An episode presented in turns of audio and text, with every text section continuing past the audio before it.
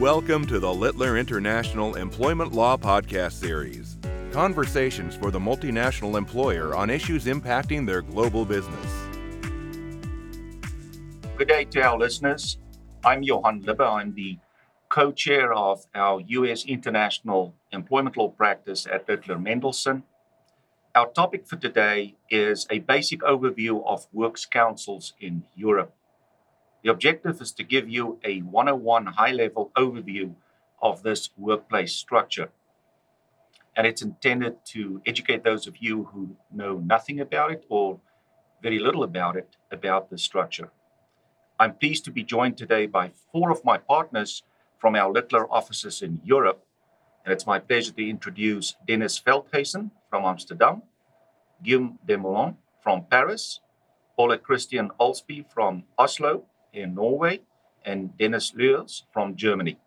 So, gentlemen, uh, welcome here today. To start off our conversation, the basic question must all employers in Europe have a works council? Let me start in France. So in France, the, the threshold is uh, uh, is 11 employees. So any company is employing uh, at least 11 employees uh, shall organize uh, election, I would say, of staff representative. Now there's a second threshold, which is 50 employees, where it starts to be, I would say, a kind of serious, uh, empowered uh, works council. So yes, this is mandatory for any company uh, with uh, uh, this uh, level of employees. And in Germany, what are the thresholds? The thresholds um, is five employees at the plant, not the company, but you need to have five employees at the plant in, in question. But it's not mandatory, so it's up to the workforce in question to build up an, a works council. And in the Netherlands, Dennis? Every company that has at least 50 employees, headcounts, needs to install a works council. So there's no gray zone. You cannot discuss about it. You simply need to have it.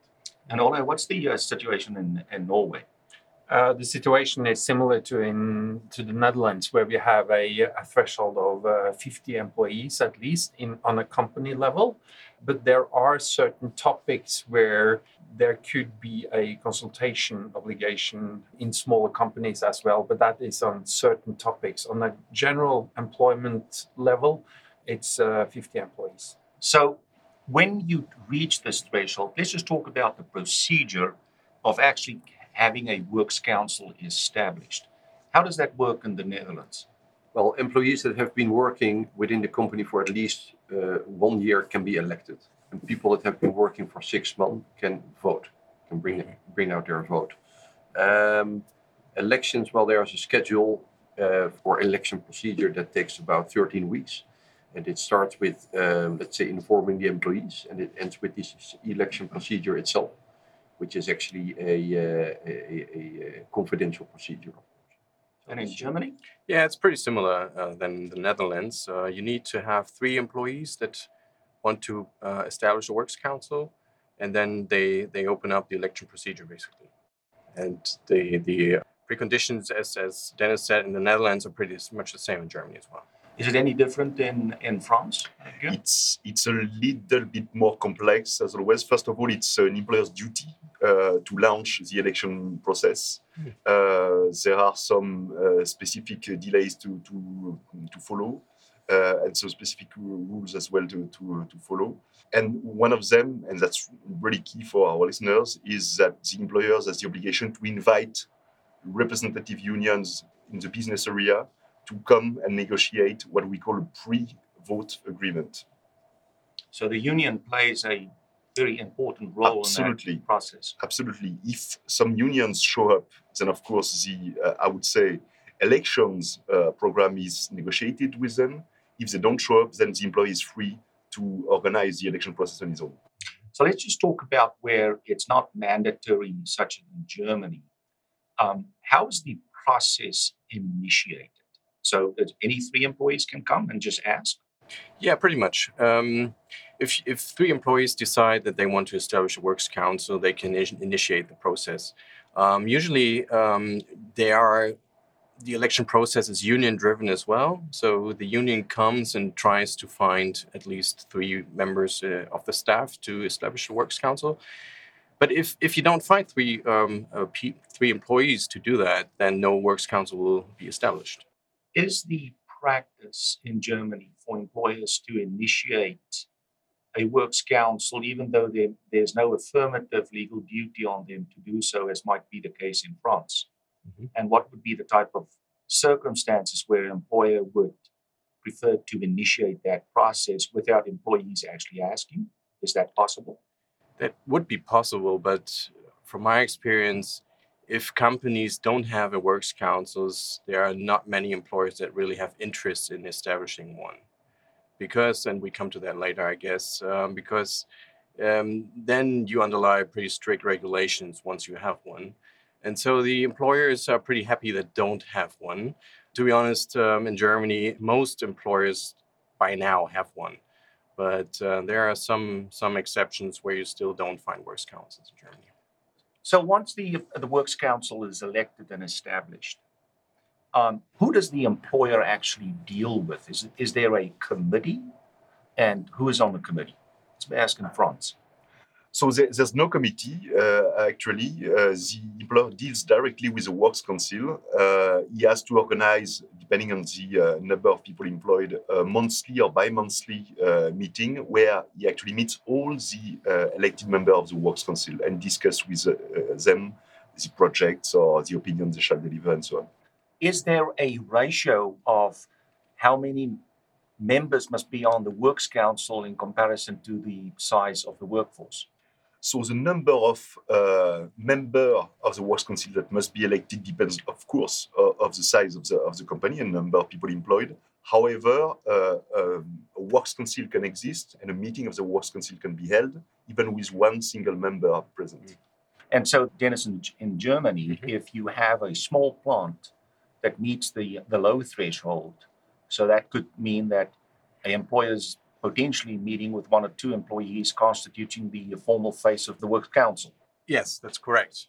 Um, if you have uh, five people at the l- lowest threshold, then at the end it might be that one of them may be the works council member or the works council chairman himself, right? Um, and it's pretty similar to France. It's it's depending on the numbers of employees you have.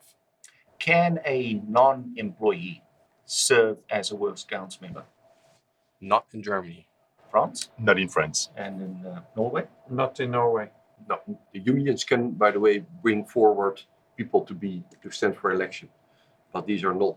These are union members, but at the same time, they should be an employee of the company. So this is an important aspect that you underscore, uh, Dennis, in, in the Netherlands. And there is a difference between trade unions and works councils. They are two different structures of employee representation, and they both serve somewhat different purposes, correct? How would you, in a nutshell, perhaps going to ask each one of you, uh, uh, how in a nutshell would you describe that difference of role? Trade unions represent members, they pay for their membership, um, and a trade union is an external body. A workers' council is an internal body who is, let's say, installed to represent the interest of the employees, but also the, the interest of the employer. So they're not only there for the employees, but they are there to look after, let's say, the well being of the organization. I think that's the main difference. Speaking of Germany, it's pretty much the same as Dennis said for, for the Netherlands, but basically in Germany, the Works Council represents the plant in question, and the union as always the company in question it deals with, right? The legal entity. So um, if you want to say it like that, maybe um, the Works Council is the local representative and the union is the more, is more on the higher level side. So let's move on to the, the functions of the Works Councils. Now, I've, I heard you referred to inform and consult. Uh, I've heard the term use advice. Can we just spend a few minutes to talk about that. What does the duty to inform and consult with the Works Council, what does that mean? So we start with France and then to Norway. So j- just like I mentioned uh, Dennis before, the Works Council is the voice of employees and is representing and saving their interest. The goal of information and consultation is to seek the opinion of the workforce through the Works Council. So we are talking about information and consultation because this is a kind of two phases procedure that at the end goes until getting the prior opinion of the Works Council on a specific project. Informing, this means obviously providing to the Works Council sufficient information so that they can deliver their opinion later. Consultation is just the fact of delivering the opinion. And this procedure of information and consultation is key in, in Europe, I would say, because this is, uh, I would say, prior obligation before implementing many, many uh, projects. Is it any different in uh, Norway? No, it's it's quite similar, and the important is that the employee representative has had the uh, possibility to express their opinion before the employer is taking his final decision on a subject. And it's uh, under Norwegian system, it's it's not many subjects, if any subject at all, where the employee representative can actually veto a decision from the employer. But the pro- procedure in itself is often important uh, when the courts are judging on the validity of the decision. So let's just talk about this duty to provide information to the Works Council. When does the duty by the employer, the obligation to provide certain information to the Works Council, when does that arise? Is there a clear test or how is that determined? Dennis? Well, in, in, in the Netherlands? Yes. Uh, so, uh, uh, under the Dutch uh, Workers' Council Act, providing information uh, needs to be done throughout the year. So, it relates to informing the Works Council about uh, general business affairs, developments, investments, etc. When it comes to consultation, consultation needs to take place at least two times a year relating to the same topics, but it should also relate to, let's say, upcoming decisions that could have material effect to the company and to the employees. That means that it always needs to be done timely in advance, meaning before any final decision is taken. If you do not respect that rule, then you could have a big problem with your workers' council. So basically, issues that might have a material impact on the on the workplace and the employees you should.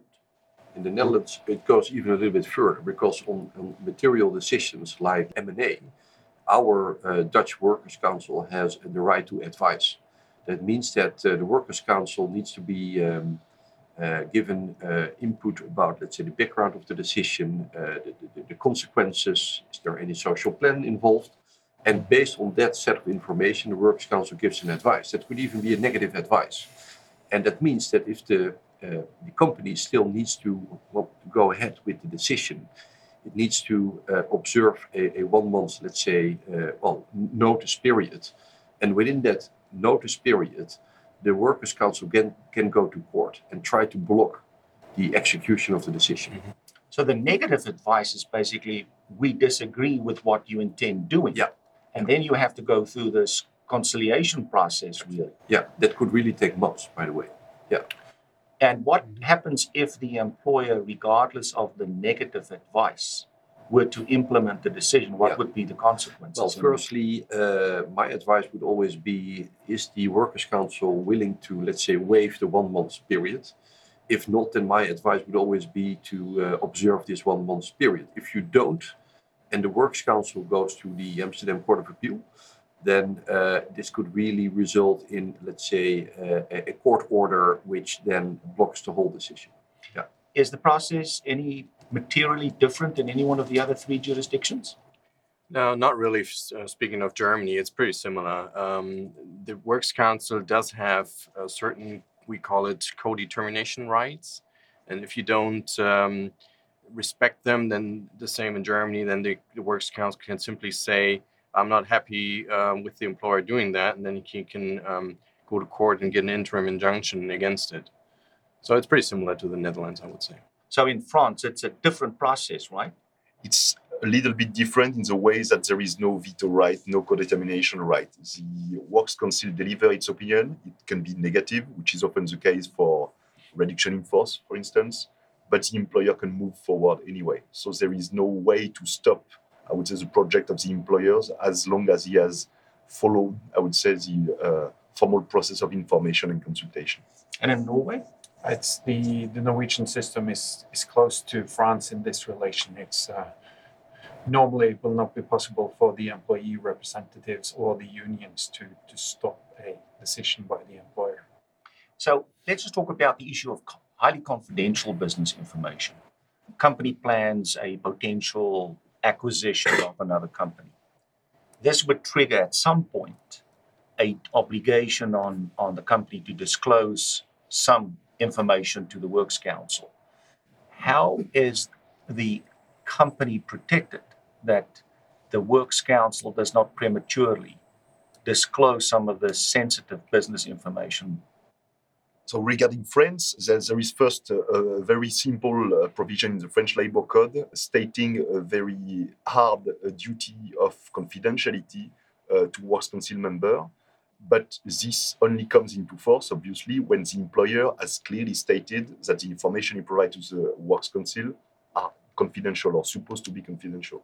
So that's how it works. This being said, uh, the employer cannot just say everything I will tell you is confidential, obviously uh, he has to limit uh, the, I would say, types of information or kind of information that can be subject to confidentiality.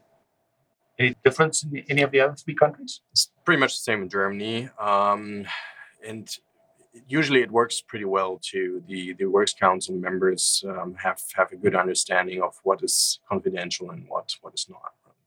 Let's talk about a couple of examples of how the Works Council may be involved in the employer decision. So, company wants to implement a new workplace policy. Uh, let's say an anti-harassment policy in the workplace in Europe. Is there an obligation to consult with the Works Council? Let's just take one country at a time, the Netherlands. Yes, in, in, in this specific situation, the Works Council has a right to approve. So, uh, in addition to the right to advise uh, on, on, when it comes to um, um, labor terms and conditions, but also to policies, etc., the Works Council has a right to approve. So in this specific scenario, they have a right to approve, and they could again uh, also block uh, the um, let's say the introduction of this uh, this workplace policy if they um, if they do not give their approval. Uh, then still, the company could decide to let's say execute, and then in that specific scenario, the Works Council could go to court and again try to block it. It's not what, by the way, often happens, but it could be the case. So the, the what we would call in the US the management prerogative to dictate those policies is really now subjugated to the role of the Works Council and cannot act unilaterally. Right. Let's talk in Germany uh, discipline. Uh, must the uh, Works Council be involved if an employer plans terminating an employee? And if so, how would that play out in practice? Mm-hmm. Absolutely. In Germany, um, you would have to consult with the Works Council one week before dismissing an employee, and the Works Council has the right to give a statement um, to that decision. Um, in this case, he's not allowed to block the decision, so he could, even if you objects to the termination with the what they really usually do, um, you could still uh, give notice to that employee. So in France and in Norway, an employer plans on changing variable compensation plans. This is not basic wages or salary. This would be a potential bonus that depends on certain outcomes that might be in the discretion of the employer. If the company wants to introduce such a plan, must that be discussed and must there be consultation with the Works Council? So under French law, the answer will be yes, indeed, because uh, salary and even variable salary bonus plans are included in what we are calling or describing as working conditions. So this would indeed fall into the scope of the Works Council, and the procedure would be very straightforward. The employer would have to uh, provide to the Works Council member a solid description of what will be the bonus plan and then the Works Council would have a delay of one month to deliver its opinion on this plan. This delay can be extended to two months in case the Works Council decide to appoint a chartered accountant or an expert, let's say. And Norway? It would be under the working conditions that you would have an obligation to inform and consult. The procedure would be more informal and it will be under the management prerogative to, to introduce such a, a plan. But it's important that it's introduced in a way that it's does not uh, become a local collective bargaining agreement in itself. Uh, but apart from that, it's it's under the employer's prerogative. In practice, when an employer introduces such a variable compensation plan, while we utilize the term consult, I mean, in practice, does it really come down to bargaining? Or is, would that be an incorrect description?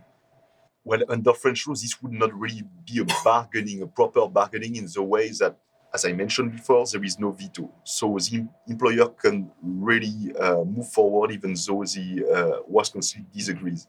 However, this is, um, I would say, at the end of the day, a matter of social dialogue, like we say if the employer wants uh, to be nice to the works council and wants to listen to the voice of employees, he may hear some of the comments that can be done on the bonus plan.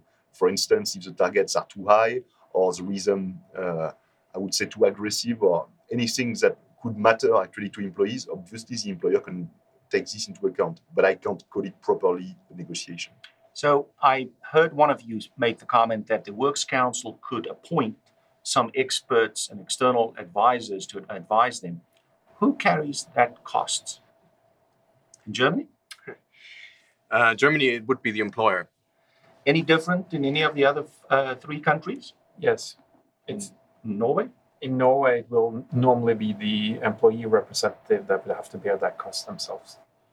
And in France, it depends. For some matters, that's mandatory by law, uh, and this is paid by the employer. For some other matters that are not precisely described, then that's for the Works Council. And in the Netherlands? The employer pays the check. Is there a way in which the employer in Germany and, and the Netherlands can actually control that type of expenditure, or is it really in the discretion of the Works Council members uh, in terms of what advice and what expenses they incur? No, the, the, under Dutch law, the, the, the Workers' Council need to notify the employer about the, let's say, expenses that they are uh, expected to make. And my advice would always be to, uh, to, to, let's say, create a budget on an annual basis for the Workers' Council and say, hey, this is the budget you can use for your, um, uh, for your job. Um, and that's basically it. Uh, and in that way, you can control, let's say, the, uh, the finance. Shall we conclude our discussion? Going to ask uh, each one of you just to give uh, some input on what would be the best practice to ensure that employer in dealing with its works council ultimately gets what it wants to. It goes into this consultation process with a proposal. What is the best practice that you can share with our audience that helps employers achieve that objective? Shall I start with France? My advice from my experience is definitely to count on the works council member as a real partner in the decision making process.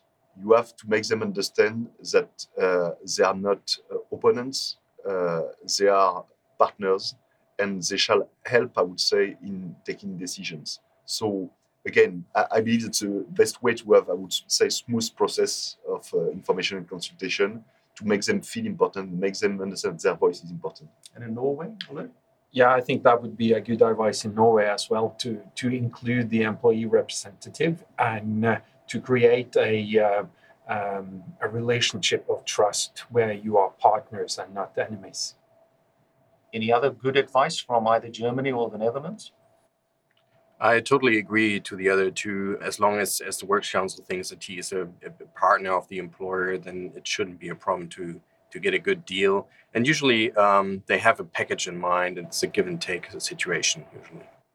Yes, I think I have the same advice. Try to stay away from the formalities as much as you can and try to have a, a useful discussion. And, and, and then finally, um, the company management uh, can do whatever it would like to do in the interest of the company. I think that's the case in the Netherlands. Well, thank you to all four of you for participating in this conversation today, uh, sharing with us the nuts and bolts of works councils in Europe. I trust that uh, you, as the listener, have uh, received a number of takeaways from this 101 overview. To learn more about Littler's international employment and labor practice and more about various cross border employment topics, please visit our website at www.littler.com. The purpose of this program is to provide helpful information for employers, addressing the latest developments in labor and employment relations. It is not a substitute for experienced legal counsel and does not provide legal advice or attempt to address the numerous factual issues that arise in any employment related issue. To discover other labor and employment podcast series from Littler, the largest global employment and labor law practice, visit littler.com/podcasts.